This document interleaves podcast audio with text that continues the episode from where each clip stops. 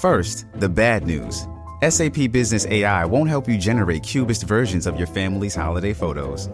But it will help you understand which supplier is best to help you roll out your plant-based packaging in Southeast Asia, or identify the training your junior project manager needs to rise up the ranks, and automate repetitive tasks while you focus on big innovations, so you can be ready for the next opportunity. Revolutionary technology, real-world results. That's S A P Business A I. It is such a strange idea, the song, and it's just it it's really compelling and interesting, and I mean just musically it's great and it just draws you in, but just the idea of it, and it's just it's such an intriguing idea though, the, the whole song itself. And it, I mean it's our human nature to be intrigued sometimes by things that are not good for us, or to be fooled maybe, and to not not be able or not be willing to see the danger. You look past it until, you know, it's too late.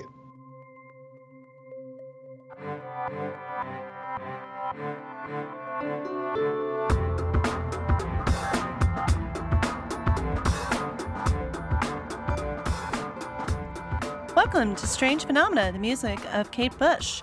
I am Cecily, and this week we are going to be talking about the last song from the first side of Kate Bush's sixth album, The Central World.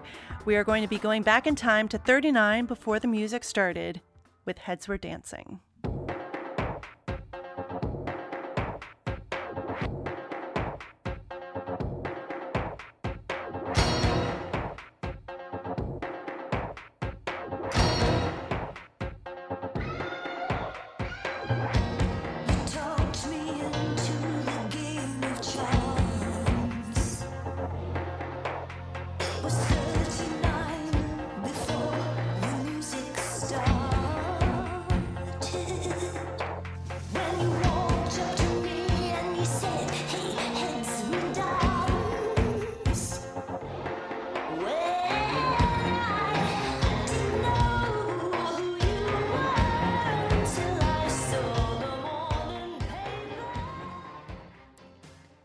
A warm welcome again to everybody listening to this week's episode. So we're going to get into the discussion of the show. Like, don't worry. But first things first, I have some great news to share with you guys. Strange Phenomena is now a part of the Pantheon Podcast Network. A couple of weeks ago, one of the founders, who also happens to be a big Kate fan, emailed me and said, hey, would you like to be a part of our network? Our network is exclusively music shows. And I said, well, hell yeah, sign me up. And also even more that, whoa, I get to be on Spotify. I'm going to be on all these places I didn't before. Hi, yay, more people. So if this is the first episode you're happening to be tuning in, hi, and welcome to the show. So glad you're here. So yes, I'm super excited to be part of a really great podcasting network, getting to reach more people and getting to also chat about music with other folks who love music like I do. It's just really cool. So that's first thing. I'm super proud of that. Yay, yay, go show. Also, second thing, the email address for the show has changed. You can now contact me at katebushpodcast at gmail dot com. That's katebushpodcast at gmail dot com. It is no longer going to be kbcast at linkmedia dot com. So if you want to get in touch with me through email, kbcat, or not, nah, I'll start at that thing again because I just got so used to it, katebushpodcast at gmail dot com. And that little flub up I'm leaving in there hot. So without further ado, now let's get into the show. So this week we're talking about the final song from side one of The Sensual World. We're going to be talking about Heads We're Dancing, and we have a really cool fan who we're going to be talking with about this song. He has been on the show before this season, and well, I'm going to let him introduce himself. Here we go. And with me to talk about the song this week is someone who was last on the episode about love and anger.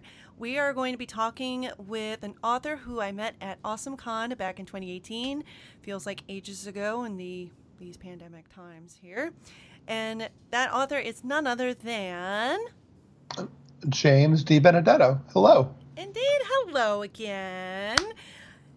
So it's been such a long time. I know, it really has. So I'm excited to get to talk. Of, this is a bit of an unusual song, and I know you said that you'd wanted to talk about love and anger, and you wanted to talk about oh, Heads We're Dancing. I'm like, okay, cool. Let's let's do that. So, what is your history with Heads We're Dancing? Like, why is this one of your favorite Kate Bush songs? It is such a strange idea, the song, and it's just it it's really compelling and interesting. And I mean, musically, it's great, and it just draws you in. But just the idea of it, and I first heard it, which was in college. I had this whole, I had an idea for a story in my head, and I was using different songs of the time to, like, just in my head, track stuff. And this was one song that fit a character. Ooh, really? Which character? Well, it, this is nothing that I've actually... was able, I never did get the story written, but a woman who ends up traveling with the guy who's going to eventually kill her. And so this song totally fits kind of as her theme. And so that's another reason it's always stuck with me. If I ever do write that story, then, you know, we'll see where that goes. But that is interesting because uh, the way you were describing it sounds like, like someone that, who... the the woman was intrigued by, who later turns out to be dangerous. That's that's exactly it. That's exactly it. And so that song is just such a perfect song for that. It's just, it's such an intriguing idea, though, the, mm-hmm. the whole song itself. And it, I mean, it's our human nature to be intrigued sometimes by things that are not good for us. Or to be fooled, maybe, and to not not be able or not be willing to see the danger.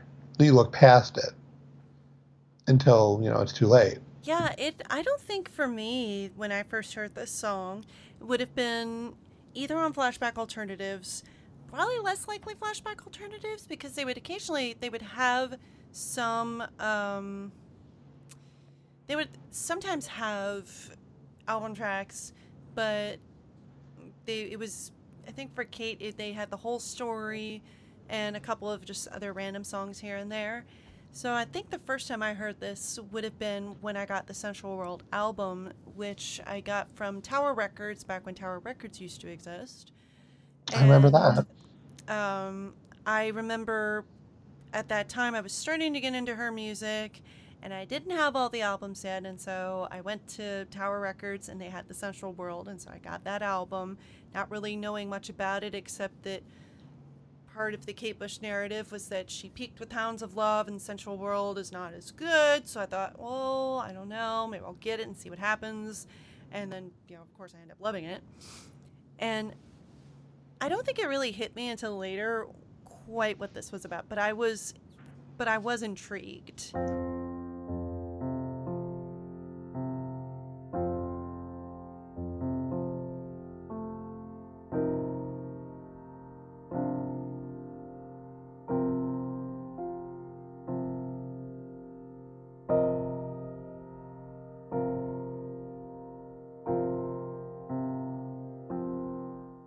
It's a ve- it's very dark, but Extremely. It doesn't really sound like it. It sounds very, it's got a real rhythm to it. Oh, totally. I mean, I remember reading, and I looked it up before the show, but I remember, I think it was in the liner notes back when, for any listeners who know, you know, back when there were actual physical music that you actually bought to play on actual physical devices, you would have, you know, the liner notes with the lyrics and maybe also something from the artists themselves. And I, I believe it was in the liner notes that she talked about this song. And I misremembered, I think, what she had written, because the interview that I saw looking up this morning that she talked about, it was a, a friend or an acquaintance of hers who had been at a dinner party with Robert Oppenheimer. And my memory of it was that it was Kate herself, which... I probably should have thought at the time that the time and the ages would have made that not realistic, but I guess I wasn't putting that together. But so, but that that idea of it is just really interesting. That, that it came from not as her experience, but an experience that she was told about, like an, mm-hmm. someone's actual experience. Yeah, and actually, um, you're you're right about the the friend, because um, she talks about in um, Len Brown in The Realm of the Senses, um, an N M E interview from October seventh, nineteen eighty-nine. You know, she says that that's a very dark song, not funny at all. I wrote the song two years ago, and in lots of ways, I wouldn't write a song like it now. I really hated it. People were offended by this. But it all started by a family friend years ago who had been to dinner and sat next to this guy who was really fascinating, so charming. They sat all night chatting and joking, and the next day he he found out it was Oppenheimer, and this friend was horrified because he really despised what the guy stood for. I understood the reaction, but I felt a bit sorry for Oppenheimer. He tried to live with what he'd done, and actually, I think, committed suicide. But I was so intrigued by this idea of my friend being so taken by this person until they knew who they were, and then it completely changing their attitude. So I was thinking, what if you met the devil? The ultimate one, charming, elegant, well-spoken. Then it turned into this whole idea of a girl being at a dance and this guy coming up cocky and charming, and she dances with him. Then a couple of days later, she sees in the paper that it was Hitler. Complete horror. She was that close, perhaps could have changed history. Hitler was very attractive to women because he was such a powerful figure, yet such an evil guy. I'd hate to feel I was glorifying the situation, but I do know that whereas in a piece of film it would be quite acceptable, in a song it's a little bit sensitive. It does bring up an uh, an intriguing idea of like, no, you know, how people's re- how how you will react to someone when you know who they really are. You may have had an encounter with someone who was dangerous or horrible and not known it. I mean, it's the kind of the cliche you read about after someone does something horrific and they're caught and everyone's like, well, he seemed like a good neighbor, and, you know, he came to our Little League games, and, you know, he had chicken wings at the barbecue, and, you know, then he killed eighteen people. Mm-hmm. And I would imagine that's a similar reaction you think of the song, that like, oh my God, you know, I was having chicken wings with this person. You know, he was in on my living room and now, and it was a monster. But it's also interesting, you know, the flip side of that is, you know, that you don't, you don't know. This kind of, you're just seeing one side of them, you know? Right. Anyway, so you were about to say. Sorry. One thing, and this only actually occurred to me just now, and probably should have occurred to me at some point, and it's quibbling about that she, that she uses Hitler in the song, and that the woman in the song doesn't recognize it. That kind of seems, thinking about it more deeply, a little unbelievable. She says nineteen thirty-nine. It's like, no, I think that, I think by then you would have known he was pretty distinctive looking. But I think you can let that pass. Because maybe it's such a great song. Yeah, it is a great song, and she's telling, you know, it's more about the story than whether right. I'm factually correct. Because sometimes the factually correct is really a lot more boring. But I do kind of agree, like, you know, by then, he's invaded a couple of countries. Probably know about it by now. But so. It's just the, the the idea of just, you know, that you might have been at the table or been on the dance floor with someone like that. that I mean, that is kind of mind-blowing. I'm trying to think if I've even, I mean, I know for me I've met some famous people. None of them were bad, though. It was all, like, meeting Tori Amos or meeting some of my other uh, favorite singer-songwriters. Not Kate, unfortunately, but okay. I mean, yeah, I've met, the famous people I've met have been at events like AwesomeCon. So, like, you know, you know that they're there and you're, you know, there's no mystery about it. I don't know that I've ever met anyone where after the fact it was like, that you think that I say, oh my gosh, that was so-and-so. Good or bad, not necessarily like, not in the song, but even in the sense of like somebody good who was famous or, and that, I don't, I can't think of an occasion where that's happened. Well, my wife had a version of this, which is that she talked to Ma- Mel Brooks for twenty minutes and had no idea who he was. Ah! Because she had met his son at, in college, mm-hmm. and they became friends, and he gave her his home phone number, and this was like early nineties, and she had not seen, you know, she was in college, she had not seen a Mel Brooks movie, so she talked to him, and, and she says it was just like talking to, you know, your friend's dad. You know, how are you doing? How's the weather out there? How are you doing in school? And it wasn't until after, like, one of her roommates, like, do you know who you were talking to? And how did she react when she knew? She was pretty blown away by that. Celebrities, they're just like us. They just want to be treated like people. Right. It's exactly. I mean, I'm really, I don't even know anybody. I don't. I can't even think that I've met someone who later became famous. I don't think. Actually, I take that back. Oh, who is it? Puff Daddy was in my high school class. Really? I, obviously, I haven't talked to him since nineteen eighty-seven, and I don't know that I even talked to him then. But he, he graduated in the same class. Wait. I do have a story like that. So there was, I'm not going to say the guy's name, and this part may get cut out. I don't know. I will decide. I will, I'll decide. I was, I used to be part of a local songwriter group, and we, we would all take turns sharing a song we were working on and offer each other feedback. And I remember this guy coming into the group, and he seemed, he seemed kind of cool, and he offered some advice to people, seemed really nice. And then he and I ended up chatting about um, French stuff. And I found out that the, um, this part's going to get cut out. You know, I'm going to screw this. I'm going to cut this part out. The person I was talking to was one half of a production group called the Neptunes.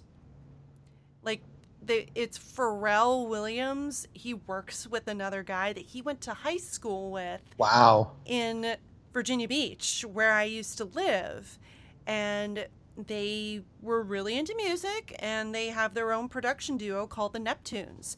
And the guy that I was tutoring in French, and who will occasionally text me just like asking how to say a random thing in French, is this guy. And I wow. had no idea who he was. And, but he's just like Mister Secretive. I don't want anybody else to know who I am, and didn't even tell me who he was. So like, I had no idea. I'm like, oh my gosh, wait a minute. You've produced like act this hit and this per for this person and this person, and this person, and this person, who I don't listen to on the, on a regular basis, but you've been on the radio. That is so cool. And I just had no idea who he was. And when I figured out who he was, I my reaction was, oh, well, okay, well, that's pretty cool. And I'm not going to tell anybody else that I know you, because I don't want them to, like, I know you, I, I totally respect your privacy, but wow, I can say to myself that I know this major music producer. That's really neat. And I had no idea who he was. And I will say that after that, my opinion did change a little bit of him, where I went, oh, okay, so I know you're just a famous guy, but you want to kind of, you want to keep that a little bit more of a secret. You want to live more of a private life. Hey, I totally respect that. Cool. Absolutely. And that's why this part will get cut out. um, that makes sense. Yeah. Yeah, the song, yeah, it totally, and even the way she, uh, she talks in the lyric, uh, the way she uses the lyrics in the song, I find really intriguing. Because you can totally see, like, like she totally plays this guy up, like, just, like, very super charming and kind of cocky. Like, you know, when you walked up to me and you said, hey, heads we dance, he's just like, nope, nope. If we, if we, if I, if I toss a coin and it lands heads up, yeah, we're going to dance, and we're not going, you're not going to say no. When you walked up to me and you said, hey, heads we dance. You, you can see where that would be alluring and also incredibly creepy. And some people just have that, that force of personality. And like maybe after the fact, unlike in the song, in the light of day, you'll kind of realize what was going on. But in the moment, you know, you, you can't resist. Mm-hmm. And I like that they say that the devil is a charming man, and just like you, I bet he can dance. That that's a great lyric. I like that. Mm-hmm. They say that the devil is a charming man, and just like you, I bet he can dance. And I like that. I, oh, and also I love the play on words. And he's coming up behind in his long-tailed black coat dance, all tails in the air, but the penny landed with its head dancing.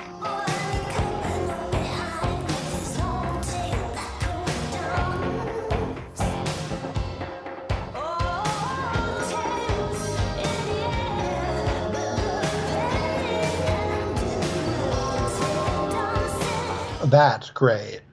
Oh. That, that, really good, because like the you know, the tails of a of a tuxedo as he's like walking in, kind of walking on air, and then you know the tail heads and tails for for a coin. I think my my favorite lyric in there, and this is like a line I wish I could write. You stepped out of a stranger. Mm-hmm. That is such a great line. Like this, or sometimes, and I think as a writer yourself, you you know I I would. give a lot to be able to write something, even one like one line that good. I know it's it's so perfect because oh, just, you I thought you were just somebody I didn't know, and I'm realizing that I do. And oh, wait a minute, now I'm seeing your true self. Oh yeah, I I love that line too. I actually did not know that that's what she was singing. I thought it. I mean, I thought she was singing something like you. You must have been a stranger or something like that. Like it was definitely a misheard lyric because there's like lots of stuff going on at that point. You know, the one, the one bit that I, and even though I know it, sometimes like if I haven't heard it in a while and I listen, I still mishear it, and it's that, and this is getting into minutia. I hear Himmler instead of Hitler, which makes more sense in the song because you. You might not know, you might not have known what he looked like compared to Hitler. Mm-hmm. And he's equally evil. So the song still tracks. And it almost makes more sense to me in in that way. But that's like, just like kind of mishear because she sings it so quickly that you can, and with her accent, you can not quite hear clearly sometimes.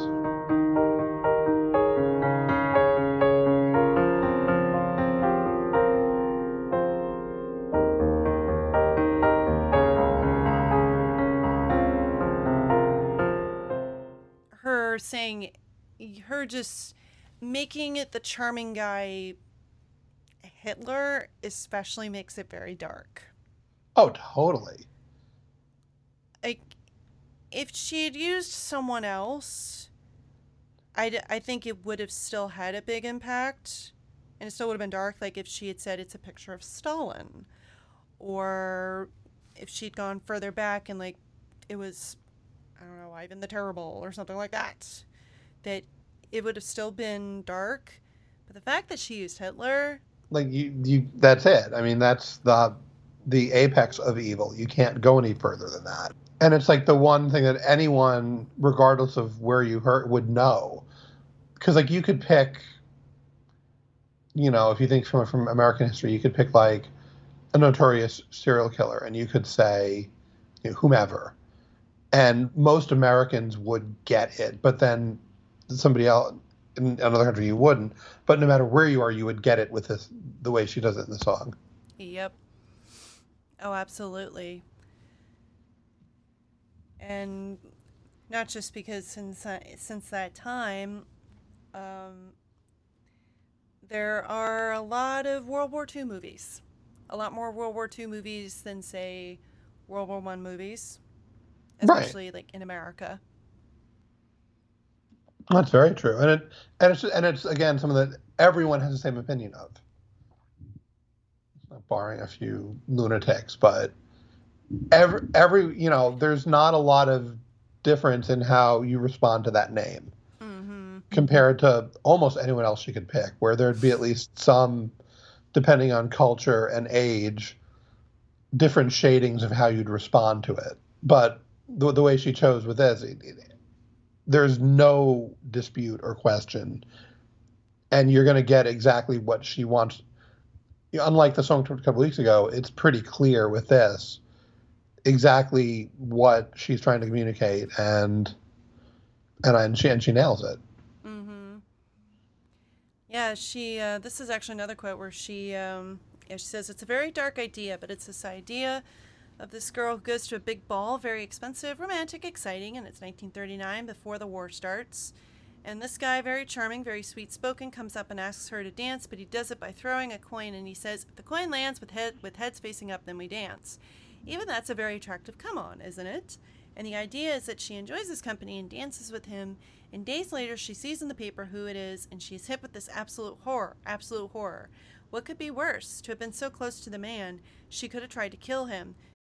Hey, Pantheon listeners, Christian Swain here. You caught me just finishing up some editing on Getting Real with John and Beth. I want to share my first experience with Factor Meals for you. I think you'll find this interesting because I bet the same thing happens to you. I had just received my first shipment from Factor Meals the other day, and I was excited to try one of the prepared restaurant quality meals for myself. Anyway, I was working away and noticed it was very late, and it was my night to make dinner.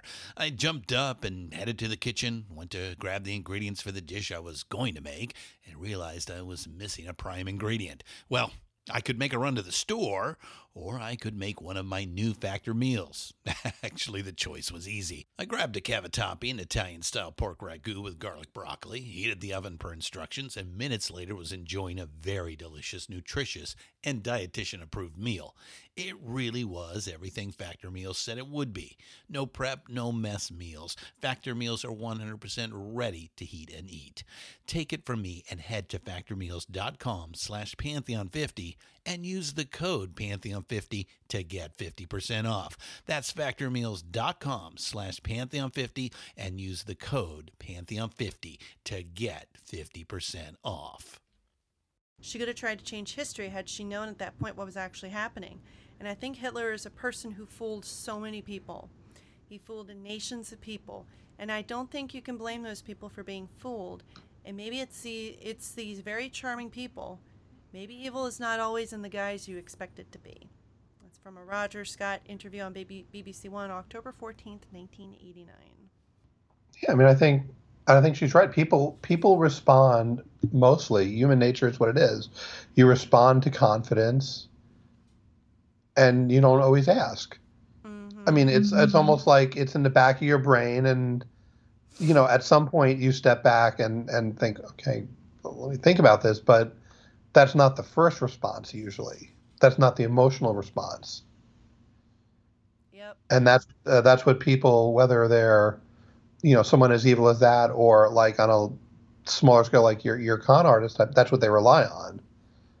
And by the time you have realized it, they're da- the damage is done, and they're yep. and they're already on to the next thing.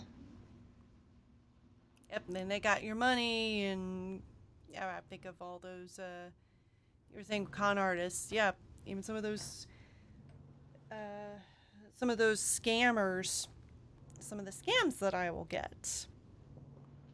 Trying to con you out of your money and just being like, right, or going in with your working with your emotions, that they they they know just like the things to say to get you to react a certain way, and you're not thinking about it until after the fact, and you're just like, oh shit, I lost my money. Right. And I mean, and even like not in a con artist, I mean, that's what a lot of art and a lot of communication, you You're trying to hit that emotional point to generate that response, bypass the reason and the thought, and get the person to feel. And like for a songwriter, you're doing it to entertain them or to communicate. And there's nothing sinister about that. But it's the same thing. It's the same technique in a lot of ways. You know, whether it's what what chords, what melody is going to trigger certain emotions. You know, if it's You know, if you're making perfume, what smell is going to correspond to me- certain memories that people might have and get them to think a certain way and, and buy your product or put them in a certain mood or visually. I mean, anything. It, that's what you're trying to do. And it's it's who we are. Mm-hmm. And it's just, unfortunately, some people use it for bad or outright evil ends. I it, I think it's interesting is she says that, um, you know, she says, I'd hate to feel I was glorifying the situation, but I do know that whereas in a piece of film, it would be quite acceptable, in a song, it's a little bit sensitive. I think it's the other way around. I would disagree with her on that. I think it were. I think in a song, and especially on a four-minute song, because it's all in your head and you can kind of picture the scene for yourself, versus in a movie where it's being portrayed. I think the movie is is going to be a harder sell, and maybe more irresponsible, if if if that's a thing at all. Yeah, that is true. Because because yeah, visual uh, because. Uh, film is such a visual medium, and yeah, you've got the, no, this is the exact thing that you are seeing, that or that I want you to see. Whereas, yeah, like you're saying with a song, that you can picture it for yourself. Right, and like in the song, you know, she, the the the narrator of the song, you're in her head. This is how she is feeling, which is not how you should feel. You're she's telling you this, and you should you're. You're seeing what you're, you're you're hearing what she experienced, and you can draw your conclusion to what you think about her and the situation, versus visually it's being lit to make him look charming and handsome, because that's and then that's going to make you feel that he is. Mm-hmm. So instead of, this is what happened to her, and I can think, well, I can see how she got taken in, or I feel bad for her, or what an idiot she is, whatever my reaction is, versus being made to feel for him as a as visually you could do. So far be it to disagree, disagree with her, but I guess I do there.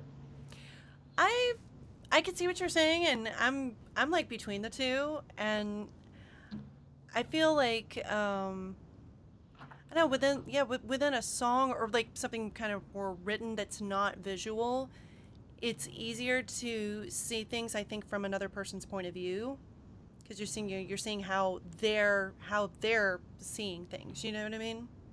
Right. Yeah. It's true. Film is very hard to do.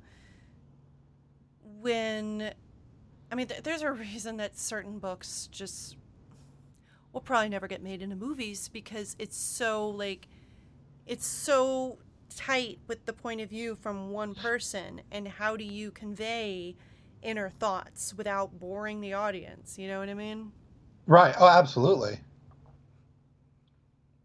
I mean, one of the books I can think of off the top of my head, also because he's still alive and will never let anybody dare touch that book, The Catcher in the Rye. Nobody's going to make that movie, because it's like so like, you're so in this guy's head. Right. And absolutely. How are you going to convey all of those complex thoughts and the in the inner monologues and things? You can't do that without boring people. Right.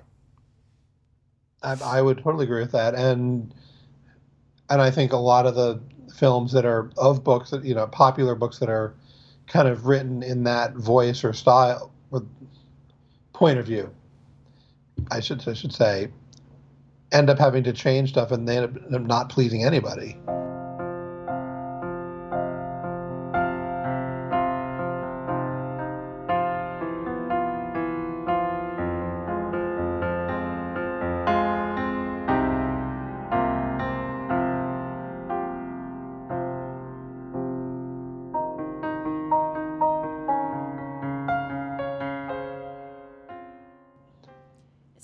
I never quite really noticed much with this song um, until I was kind of prepping for this episode. When I when I listened to the music on this song, I noticed, of course, the drums. Like, I love the way, by the way, I love the way the song opens. You know, like these drums. I don't know what they do with it. You know, dun dun dun dun dun dun dun dun dun dun dun, and then the boom, like the guitars and stuff.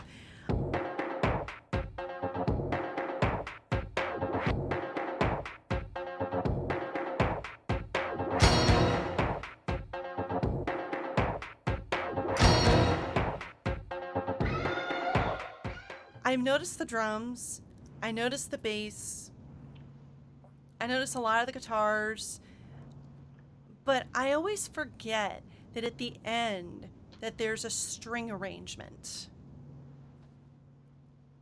which I find intriguing, especially given the um, the time period that the song is supposed to be set. Like, I picture the party that this, where this uh, the narrator of the song is, they probably have like a string quartet or something playing music for people.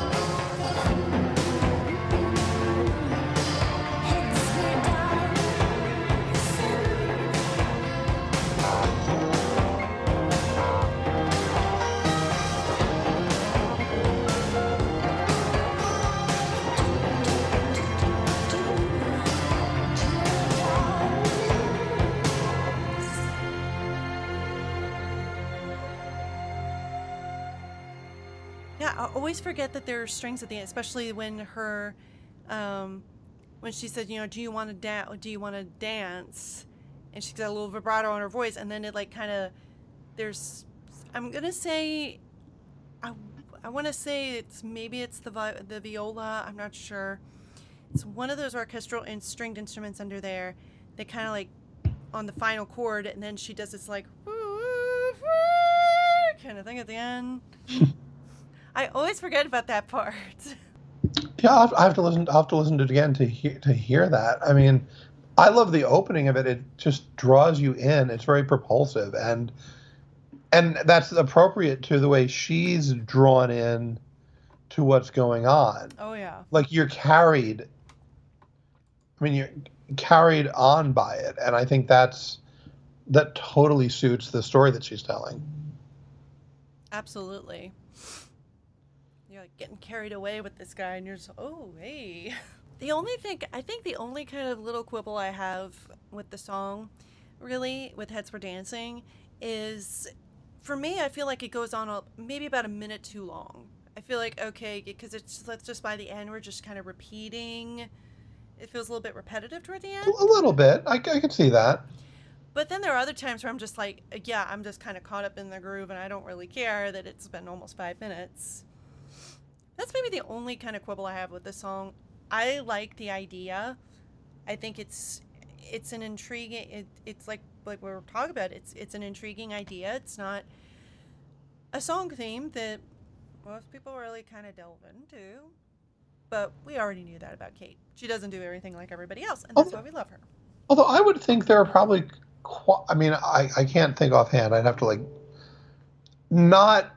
In the specifics of it, but I think there you could probably find a lot of songs of the theme of being carried away by some, being caught up in someone who is clearly, clearly trouble and clearly dangerous for you. Oh, wait. Sorry, I just started to immediately, I, you said that and I thought of a Taylor Swift song. Yes, I know, a Taylor Swift song. I knew you were trouble. I knew you were trouble when you walked in. So shame on me now. I just meant like with using someone from history to kind of illustrate that. No, that that is that is unique. I can't really. I agree. I can't think of anyone else offhand who's done that. But you are right. Now I think that there there are a lot of like, hey, wait, you were so charming, and I you kind of screwed me over, kind of thing. I can tell there's probably hundreds of country songs like that. I was I was just thinking you probably go through the list of that, absolutely, of mm. country. But the fact that she uses somebody from history to illustrate that is very uniquely Kate. Nobody else could do that.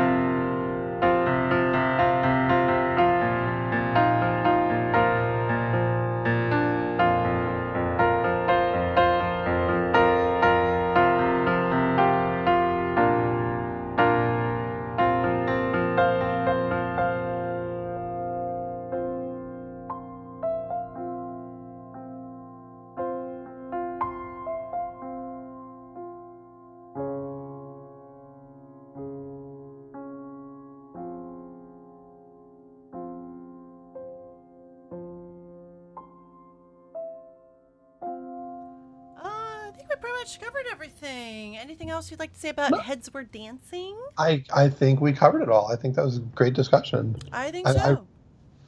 I, I'm really grateful to be on. I enjoyed talking with you. Indeed. Thank you so much for taking the time to go and chat about Heads We're Dancing and being on the show. Your second time being on the show. Yay! Yay! And so, where can people find your stuff? Where can people um, find your work? This man's work. You you can find them. I see what you did there. Very nice. Um, you can find me. Look for J J D Benedetto on Amazon. All my books are there, or at my website w w w dot j j d benedetto dot com. Indeed, go check out his. Go go go check out this man's work. You'll like what you hear. You'll like what you see. Thank you again for being on the show. Yay! Thank you. That was a lot of fun.